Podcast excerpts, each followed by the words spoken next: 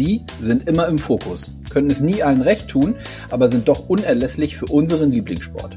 Das war Anfang dieser Woche auf Twitter zu lesen, gepostet von einem Eishockey-Podcast aus Wolfsburg. Gemeint die Schiedsrichter. Und genau darum geht es in der heutigen Folge von Eiskalt auf den Punkt, dem offiziellen DL-Podcast. Auch diese Episode wird von Sportradio Deutschland präsentiert. Mein Name ist Konstantin Krüger. Lars Brüggemann hat gut sechs Wochen vor dem Saisonstart bereits ordentlich zu tun. Er leitet das Schiedsrichterwesen der DEL, fungiert zudem als eine Art Berater für den DEB. Dort beim Verband ist das gesamte deutsche Schiedsrichterwesen organisiert. Ich spreche mit ihm über die neuen Schiedsrichter, die aus der russischen KL zu uns nach Deutschland kommen und warum wir als Liga den nordamerikanischen Weg, wie er selber sagt, etwas verlassen haben. Absolut hörenswert ist aus meiner Sicht, wie Brüggemann grundsätzlich auf die Schiedsrichter blickt. Es gehe darum, dass sich die Art und Weise, wie sich die Schiedsrichter auf dem Eis verhalten, stetig weiter verbessern. Schließlich wird das deutsche Eishockey insgesamt auch immer besser, sagt er. Wie sehr Druck und öffentliche Kritik eine Rolle spielen, ist auch Thema. Als ehemaliger Spieler und Schiri weiß Brüggemann dabei sehr genau aus eigener Erfahrung zu berichten. Nur so viel. Perfekt sein geht eh nicht, sagt er. Und hinten raus zeigt er auf, wie die enge Zusammenarbeit mit der NHL in Person von Rob Schick funktioniert und damit rein in die aktuelle Folge.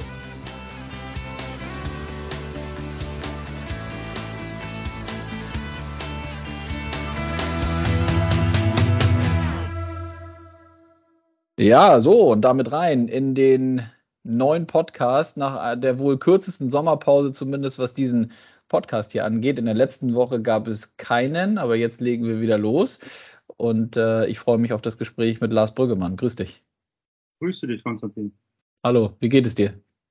Ich kann nicht klagen, danke der Nachfrage. Sehr gut, so soll das sein. Ähm, ja, wir sind, wir wollen heute über das äh, Thema Schiedsrichterwesen, Schiedsrichter sprechen. Wir haben in dieser Woche, äh, vielleicht hat es der ein oder andere mitbekommen, auch äh, kommuniziert, wie der Kader aussieht äh, für die kommende Spielzeit.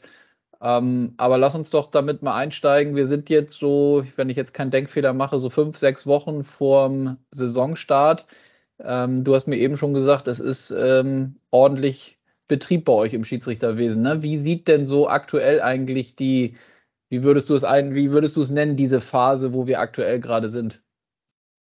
Vorbereitungsphase. Mhm. Die, äh, die beginnt natürlich jetzt, äh, jetzt zeitnah ähm, mit den ersten Vorbereitungsspielen. Aber die Vorbereitung äh, für die Schiedsrichter läuft eigentlich schon ein bisschen länger. Wir hatten schon zwei Schiedsrichter-Camps hinter uns und haben jetzt noch eins, Lizenzlehrgänge beim äh, DEB und ähm, PR-Termine, äh, die wir auch wahrnehmen. Und an, ja, im Endeffekt ist es nicht großartig anders wie äh, bei den Teams auch. Mhm.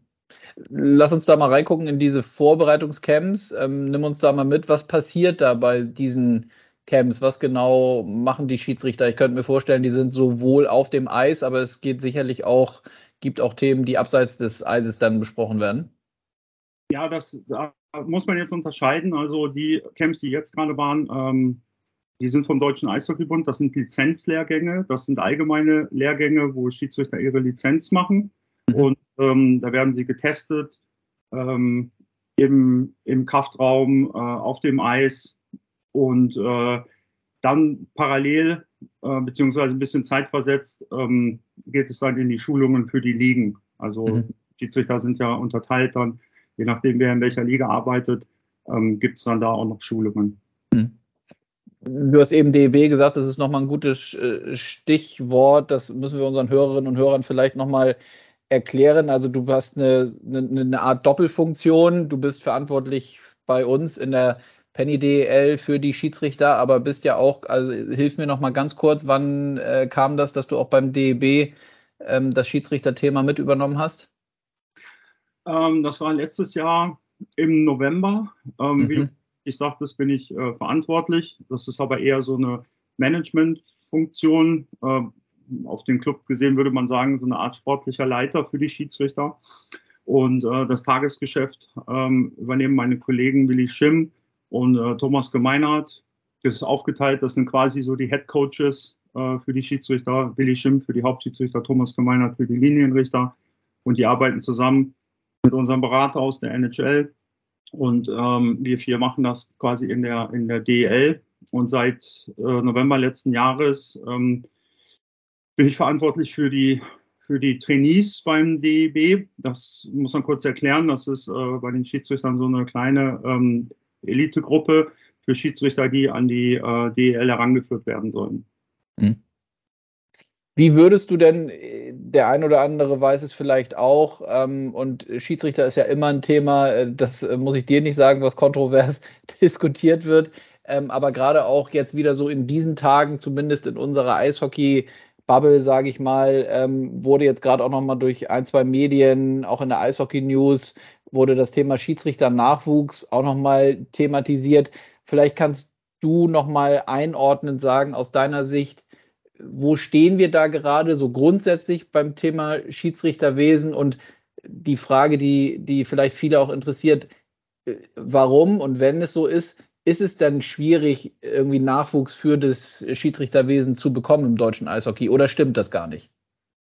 Ähm, doch, das stimmt und äh, da sind wir leider nicht alleine. Also nicht nur alleine in unserer Sportart jetzt in Deutschland, also da haben andere Verbände auch ganz große Probleme mit. Und das ist ehrlich gesagt sogar ein weltweites Phänomen. Also selbst äh, in Nordamerika ähm, gibt es Probleme ähm, mit Schiedsrichterakquise es, äh, es ist in Nordamerika in Nachwuchsligen oder in, in unteren Ligen mittlerweile gang und gäbe, dass äh, Spiele ausfallen, weil keine Schiedsrichter zur Verfügung stehen. Und äh, ja, es ist höchste Zeit, dass man dem entgegensteuert und, und einiges da macht. Mhm. Ähm, also jetzt, wir, bei uns geht es noch einigermaßen, aber wenn wir auch nicht dagegen steuern, dann äh, sind wir auch nicht so weit davon entfernt. Mhm. Kannst du sagen, woran das, wenn du sagst, das ist nicht nur bei uns so, sondern es ist wirklich ein weltweites Problem, kann man das an gewissen Punkten festmachen, warum es so schwierig ist, Schiedsrichter zu finden? Ähm, ja gut, also die letzten zwei Jahre war eigentlich mit Akquise relativ wenig zu machen. Ähm, da war eher die Sache, dass sehr viele Schiedsrichter, nicht nur bei uns, aber allgemein auch äh, aufgehört haben und sich andere Aktivitäten gesucht haben, wenn man denn Aktivitäten irgendwie machen konnte. Ähm, die Ausbildung hat natürlich äh, drunter gelitten, muss man ganz klar sagen. Und äh, wir haben jetzt einiges, einiges nachzuholen. Also die DL2 hat jetzt ein äh, Camp gemacht in Heilbronn und ähm, äh, wir als Schiedsrichterabteilung äh, durften da teilnehmen. Und ähm, wir haben so ein Grassroot-Camp quasi gemacht für Leute, die noch gar keine Erfahrung haben auf dem Eis. Einfach, ich sage jetzt mal, so ein Tag der offenen Tür, Schnupper, Schnupperpfeifen in dem Sinne, die mhm. dann mit der DL2 das zusammen gemacht haben. Und äh, solche Aktionen haben wir jetzt äh, verstärkt ins Auge gefasst und, und hoffen damit, ähm, Leute zu gewinnen. Und die Ansprache verläuft dann sowohl verbandsseitig über den DEB als auch über die Clubs oder ist das ein Thema, wo gerade auch die Clubs regional, wenn du sagst, ihr habt das da in Heilbronn jetzt gemacht, wo gerade äh, auch die, die Clubs vor Ort dann natürlich gefragt sind? Ja gut, also ähm, bei so einem Schnupperkurs ist es natürlich immer gut, wenn, wenn Spieler da sind und äh, Schiedsrichter dann auch mit Teams aufs Eis gehen können. Mhm. Äh, ansonsten ist das natürlich in enger Zusammenarbeit mit dem Verband. Also Schiedsrichterwesen in Deutschland ist verbandsorganisiert äh, über den DEB. Und ähm, aber wir, wir arbeiten da im Endeffekt äh, Hand in Hand, also die DL, DL2 mit dem DEB zusammen. Und ähm, wir versuchen da einiges jetzt in die Wege zu leiten. Mhm. Nochmal eine Frage dazu. Ähm, du hast, bist ja selber Schiedsrichter gewesen, hast selber äh, auch gespielt. Ist es etwas, wo du glaubst, dass gerade beim Thema Spieler, die ihre aktive Karriere dann beenden, man vielleicht auch weiterhin, also ich weiß, es gibt genügend Beispiele ähm, oder es gibt Beispiele von äh, Spielern, die dann äh, ins Schiedsrichterwesen gegangen sind. Siehst du das als als strategische Säule, dass man da auch noch weiter Leute ähm, aktivieren kann? Oder ist es eher, sind es eher andere Personen, die da in Frage kommen? Wie siehst du das? Äh, das kann man, glaube ich, nicht so pauschalisieren. Ähm, also es ist nicht jeder ehemalige Spieler auch ein guter Schiedsrichter oder wird ein guter Schiedsrichter. Mhm. Ähm, und, äh, natürlich gibt es auch Schiedsrichter, die jetzt keinen großartigen Spieler-Background haben, die äh, gute Schiedsrichter werden. Ähm, gerade im Eishockey ist es natürlich so, dass ehemalige Spieler einen riesengroßen Vorteil haben, alleine durch die Tür laufen. Ähm, mhm.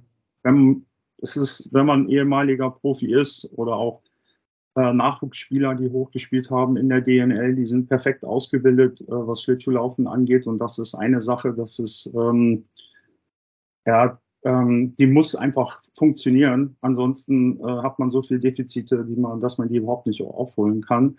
Von daher ist es nicht grundsätzlich so, dass ehemalige Spieler ähm, einen Vorteil haben, aber wenn man jetzt guckt, okay, es ist ein, ein ehemaliger DL-Spieler von mir aus oder Nationalspieler, der kennt natürlich das Umfeld, der kennt diese Drucksituation, äh, wo er als Spieler schon mal auf dem Eis war. Und für die ist der Switch nicht allzu groß, sagen wir es. Mhm. Ja, verstehe ich. Denn dahin nochmal die Anschlussfrage, wenn du von dieser Grassroot-Bewegung sprichst, die finde ich ja erstmal total spannend, die Idee. Gibt es aus deiner Sicht eben für Leute, die nicht aus dem Eishockey kommen und dann auch vielleicht nicht so oft oder noch gar nicht auf Schlittschuhen standen und das erstmal auch bewältigen müssen, gibt es da so ein, so ein Spielklassenlimit, wo du sagst, bis dahin könnte das dann gehen und danach wird es einfach zu schwierig, weil eben zum Beispiel diese Skills im Bereich äh, Schlittschuhlaufen nicht so da sein können wie bei anderen, die aus dem Eishockey kommen? Ähm, nein, würde ich auch nicht pauschal sagen. Also äh, der normale Weg eines Schiedsrichters äh, läuft über den LEV, also die Landeseissportverbände, dass man sich da meldet und sagt, ich möchte Schiedsrichter werden. Ähm, da wird man im LEV ausgebildet und je nach Können ähm, wird man dann zum Deutschen Eishockeybund gemeldet als Schiedsrichter und kommt dann auf die Lizenzlehrgänge vom Deutschen Eishockeybund. Und äh, da muss ich aber auch ganz klar sagen, ist es auch ähm, Leistungsprinzip. Ähm, Schiedsrichter werden gecoacht, beobachtet und bewertet. Und da entscheidet sich dann hinterher dann auch, wer, wer, wer gut ist und wer eben nicht. Oder nicht so gut, sagen wir es mal so.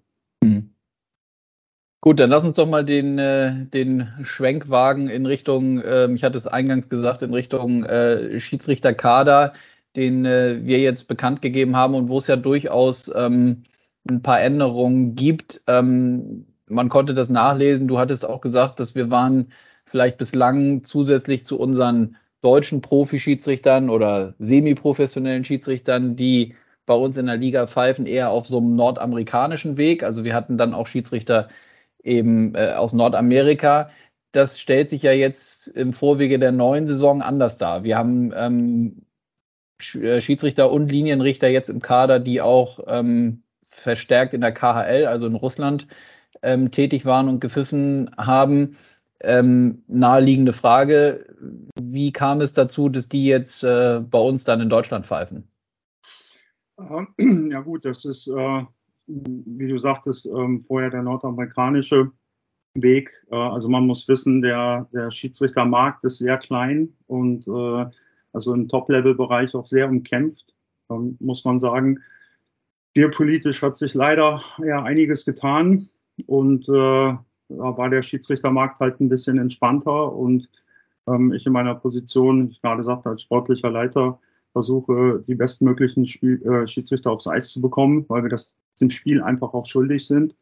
Ähm, und da hat man Optionen gehabt und die habe ich dann auch gezogen. Mhm. Gab es so einen speziellen Moment, also auch das kann man ja ganz offen besprechen, das ist natürlich aufgrund der geopolitischen Lage. Das merkt man bei Spielern jetzt ja auch. Das hatte ich auch schon in den letzten Wochen und Episoden hier, dass äh, das Thema KHL natürlich jetzt in Russland auch im Kontext Eishockey anders gesehen wird und man auch merkt, dass da ähm, Spieler jetzt nicht mehr spielen, die da vorher gespielt haben. Ähm, gab es so ein spezielles, speziellen Moment, wo du gemerkt hast, ah komm, da öffnet sich jetzt eine Tür auch im Bereich Schiedsrichter, wo wir jetzt gut reingehen können und eben Leute für uns verpflichten können? Ähm, ja, wie bei allem muss man da natürlich auch relativ schnell reagieren und, und äh, Leute dann noch ansprechen. Und wie gesagt, der Schiedsrichtermarkt ist sehr klein. Es ist auch, äh, sage ich mal, auch eine kleine Familie im Schiedsrichterwesen. Ähm, so groß ist es nicht. Äh, man merkt es auch, äh, wir haben auch einen Abgang in, in, aus der DL mit Lukas Kohlmüller. Mhm. Äh, der in die Schweiz wechselt und äh, ja, da tut sich halt was auf dem Markt. Und äh, wenn man schnell ist, ähm, bekommt man gute Leute, die dann zusammen äh, mit unseren deutschen und auch internationalen erfahrenen deutschen Schiedsrichtern dann äh, in der DL arbeiten können. Mhm. Wenn wir mal ein bisschen tiefer reingehen, in, wirklich in die Art und Weise, wie gepfiffen wird, ist es eigentlich so, dass du, und wenn ja, dann kannst du es ja beurteilen, dass zum Beispiel, wir haben über diesen nordamerikanischen Weg gesprochen, weil wir in der Vergangenheit Schiedsrichter eben von drüben hatten. Jetzt äh, sprechen wir über die Schiedsrichter, die und Linienrichter, die in der KL tätig waren. Kann man sagen, dass in Nordamerika und in der KL anders gepfiffen wird oder ist das ähnlich? Ähm, es ist Gott sei Dank mittlerweile ähnlich. Ähm, es war ein großes Bestreben international und auch von den Ligen, äh, dass wir ein einheitliches Regelbuch bekommen. Ähm, wir haben letztes Jahr das erste Jahr mit dem neuen Regelbuch gespielt. Die IIHF äh, hat es auch implementiert. Äh, wir haben es übernommen und dadurch gleicht es sich jetzt immer mehr an. Mhm. man muss wissen, dass das, das Regelbuch, was die IIHF genommen hat, im Endeffekt, dass es aus der NHL kommt und da war letztes Jahr natürlich ähm, der Weg mit Nordamerikanern eigentlich ein logischer Schritt, weil ähm, die schon an dieses Regelbuch gewöhnt waren und dann auch unseren Schiedsrichtern äh, da helfen konnten. Mhm. Nochmal ganz kurz gefragt, auch für die, die nicht so tief im Thema sind, also so eine Saison nur mit unseren deutschen Schiedsrichtern zu bestreiten, ist nicht möglich, richtig? Also wir haben aktuell nicht so einen großen Pool an Profi-Schiedsrichtern, dass du sagen könntest, na, ich muss jetzt nicht nach links und rechts ins Ausland gucken? Hm, ja gut, das kann man so oder so sehen. Ähm, ich meine, die DL hat sich in den letzten Jahren extrem weiterentwickelt. Äh, es ist verdammt gutes Eishockey, äh, was in Deutschland gezeigt wird. Und ähm, ich bin der Meinung, dass das Schiedsrichterwesen, also gerade ligatechnisch, immer auch dem, dem, äh, dem Eishockey nachkommen muss.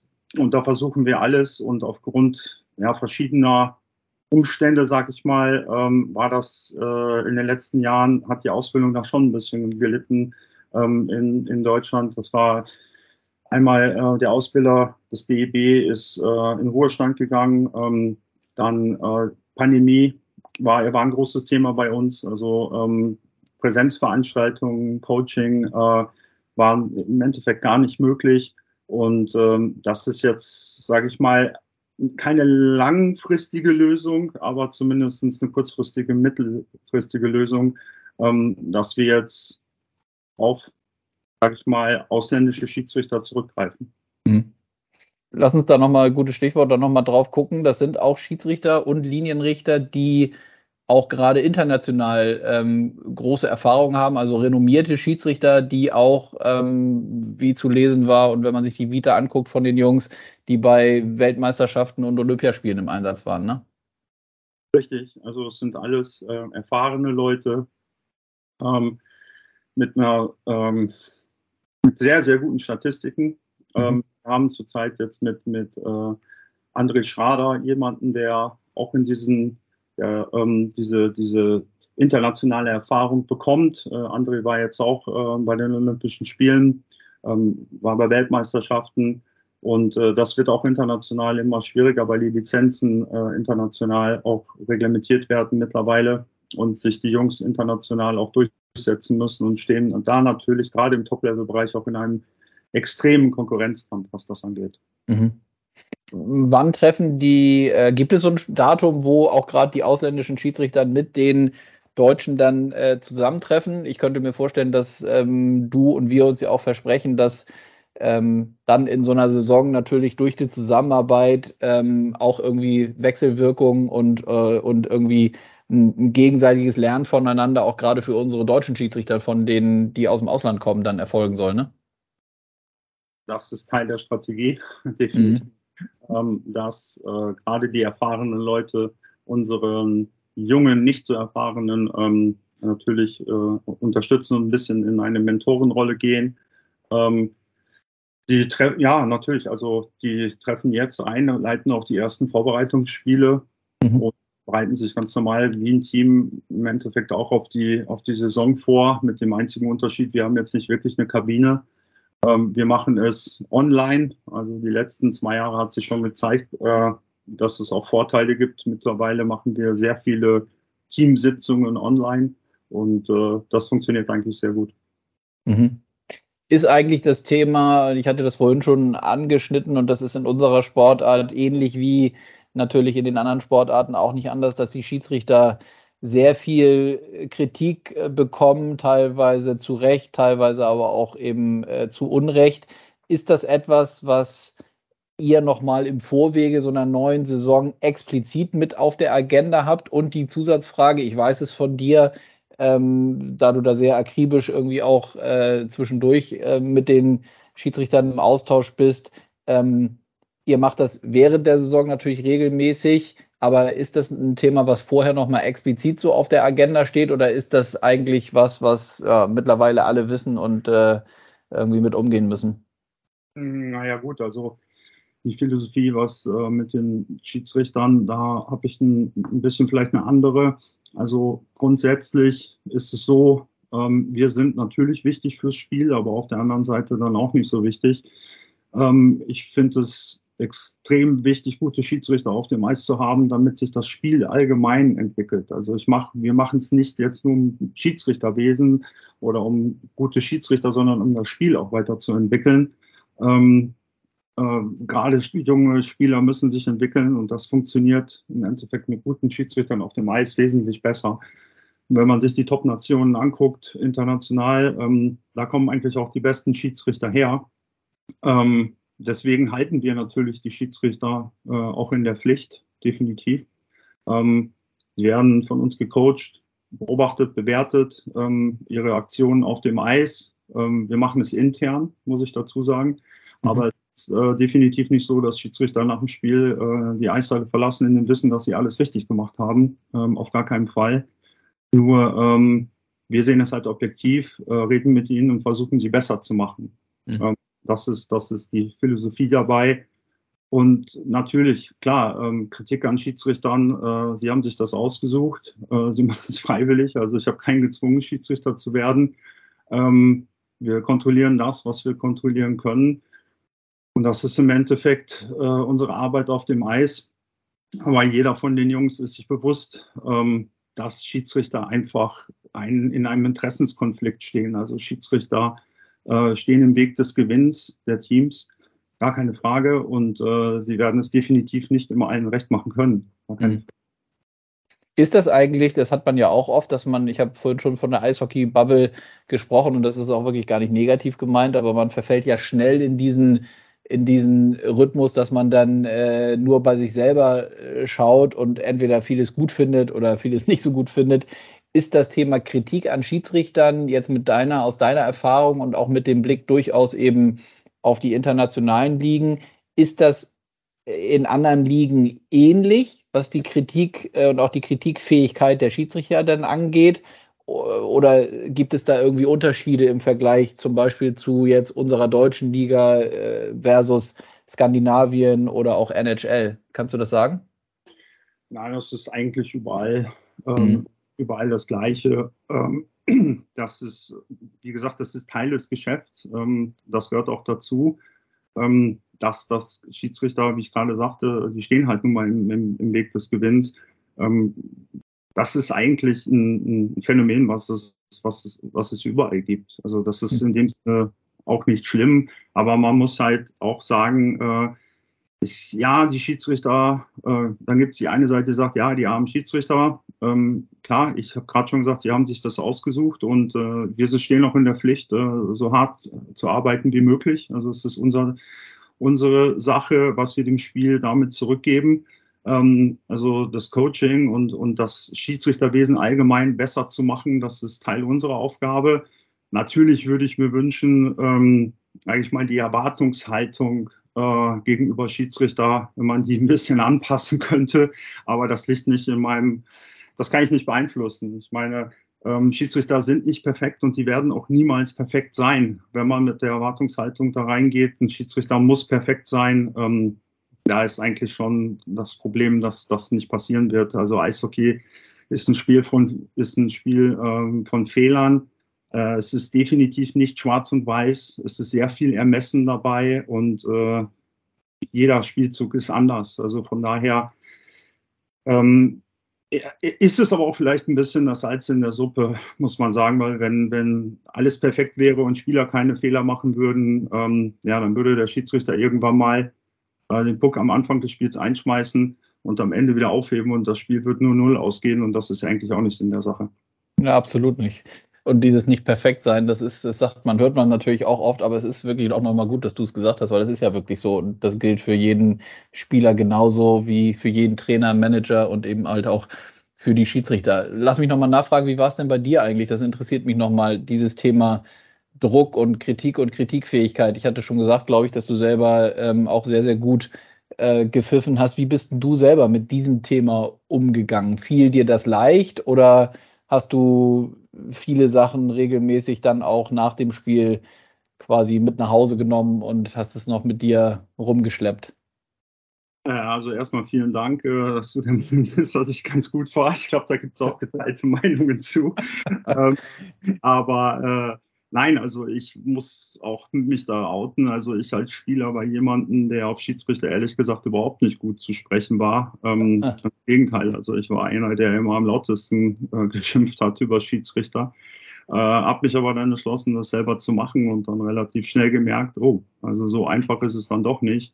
Und ähm, gerade auf diesem, auf diesem Top-Level-Niveau ähm, ist es schon echt eine Herausforderung, Spiele sicher und, und fair zu leiten. Und äh, das ist mir auch nicht immer gelungen, muss ich dazu sagen. Also ich habe immer mein Bestes gegeben, aber äh, ich war ganz weit weg von Perfektion.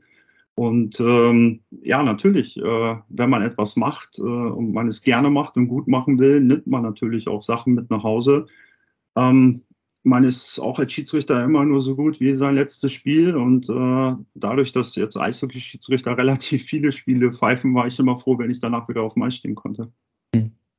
Aber das heißt, du bist dann schon, hast das selber mit dir ausgemacht, ne? Also äh, es ist ja dann höchstwahrscheinlich auch individuell. Der ein oder andere braucht dann vielleicht nochmal irgendwie das ein oder andere Gespräch mehr mit einem externen oder mit einem Coach, Berater. Die anderen machen es dann für sich selber aus. Wie war das bei dir? Wenn so ein Spiel nicht vernünftig gelaufen ist aus deiner Sicht? Ja, ich glaube, das war ein, oder das ist ein Vorteil gewesen, dass ich ein ehemaliger Profi bin und, äh, sag ich mal, mit negativen Erfahrungen, so nenne ich sie jetzt mal, eigentlich äh, von klein auf gelernt habe, damit umzugehen. Also sportlich gesehen. Mhm. Ähm, ich oder wir führen im Endeffekt die, die, das Schiedsrichterteam in der DL genauso wie ein, wie ein, wie ein Club äh, seine Mannschaft auch führt. Ich gerade, wir sprechen auch genauso. Also wir haben Head Coaches, Assistant Coaches, äh, Linienrichter, Head Coach und äh, in der ersten Reihe, eine vierte Reihe.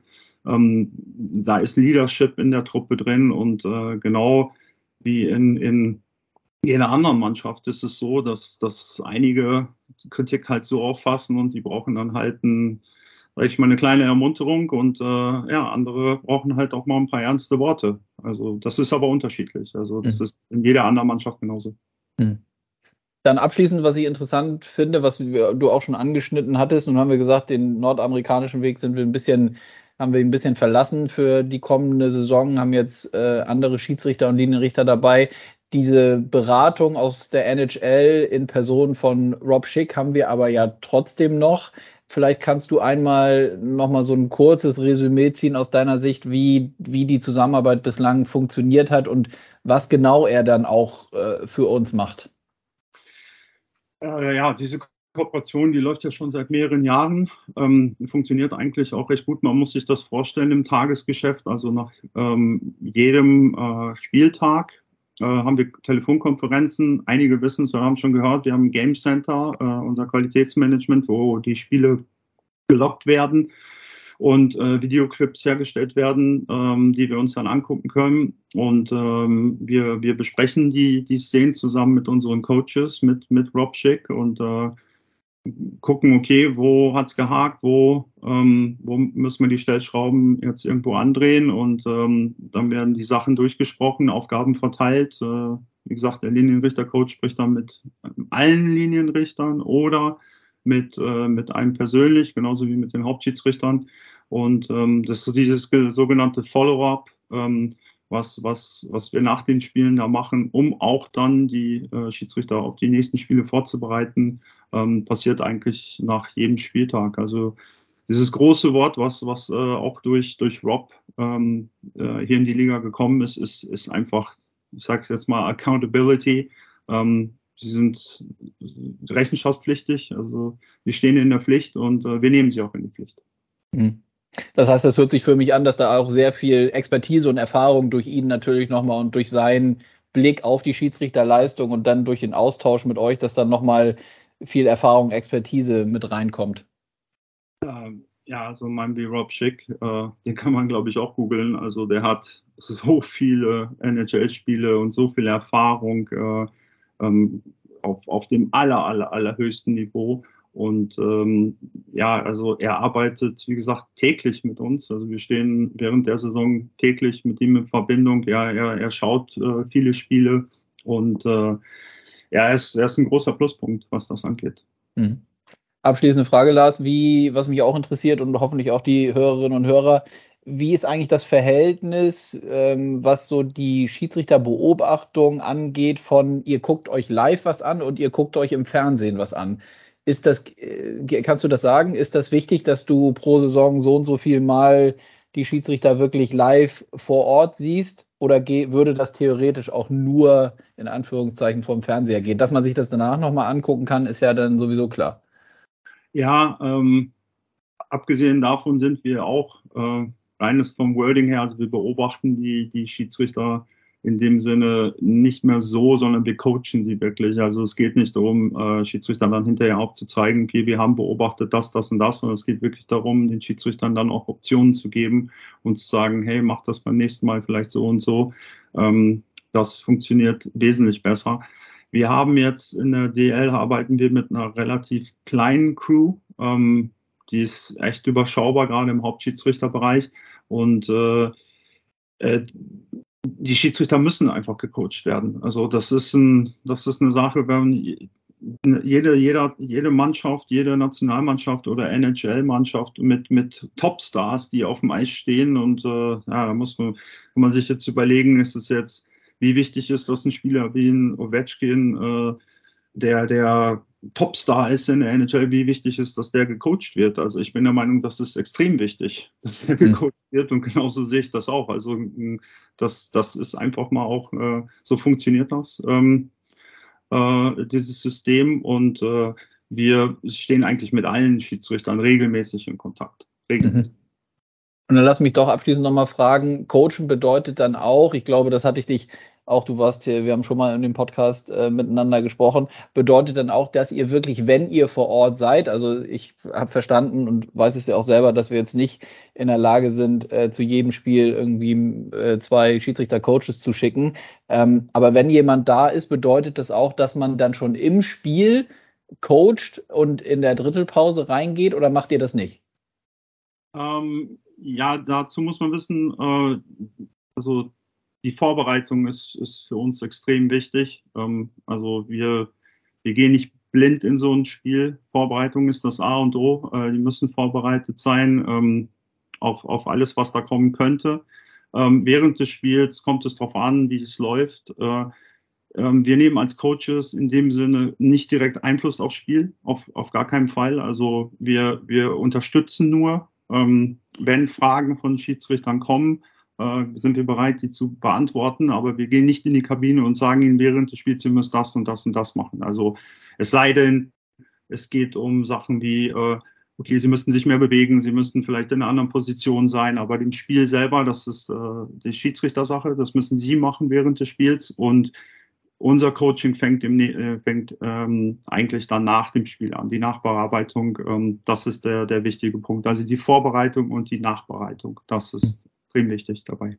Okay, weil das wirklich als abschließende Frage, weil ansonsten vielleicht auch der, ja, so eine Art Hektik entsteht, wenn man da dann irgendwie ins, in, in der Drittelpause zum Schiedsrichterteam kommt und irgendwie auf die einredet. Ich könnte mir vorstellen, das ist ja auch wieder dann für den einen oder anderen vielleicht nicht so einfach, ne? Also der hat ja dann mit seinen Jungs genügend zu tun, irgendwie das Drittel vielleicht für sich so aufzuarbeiten und das Neue wieder vorzubereiten.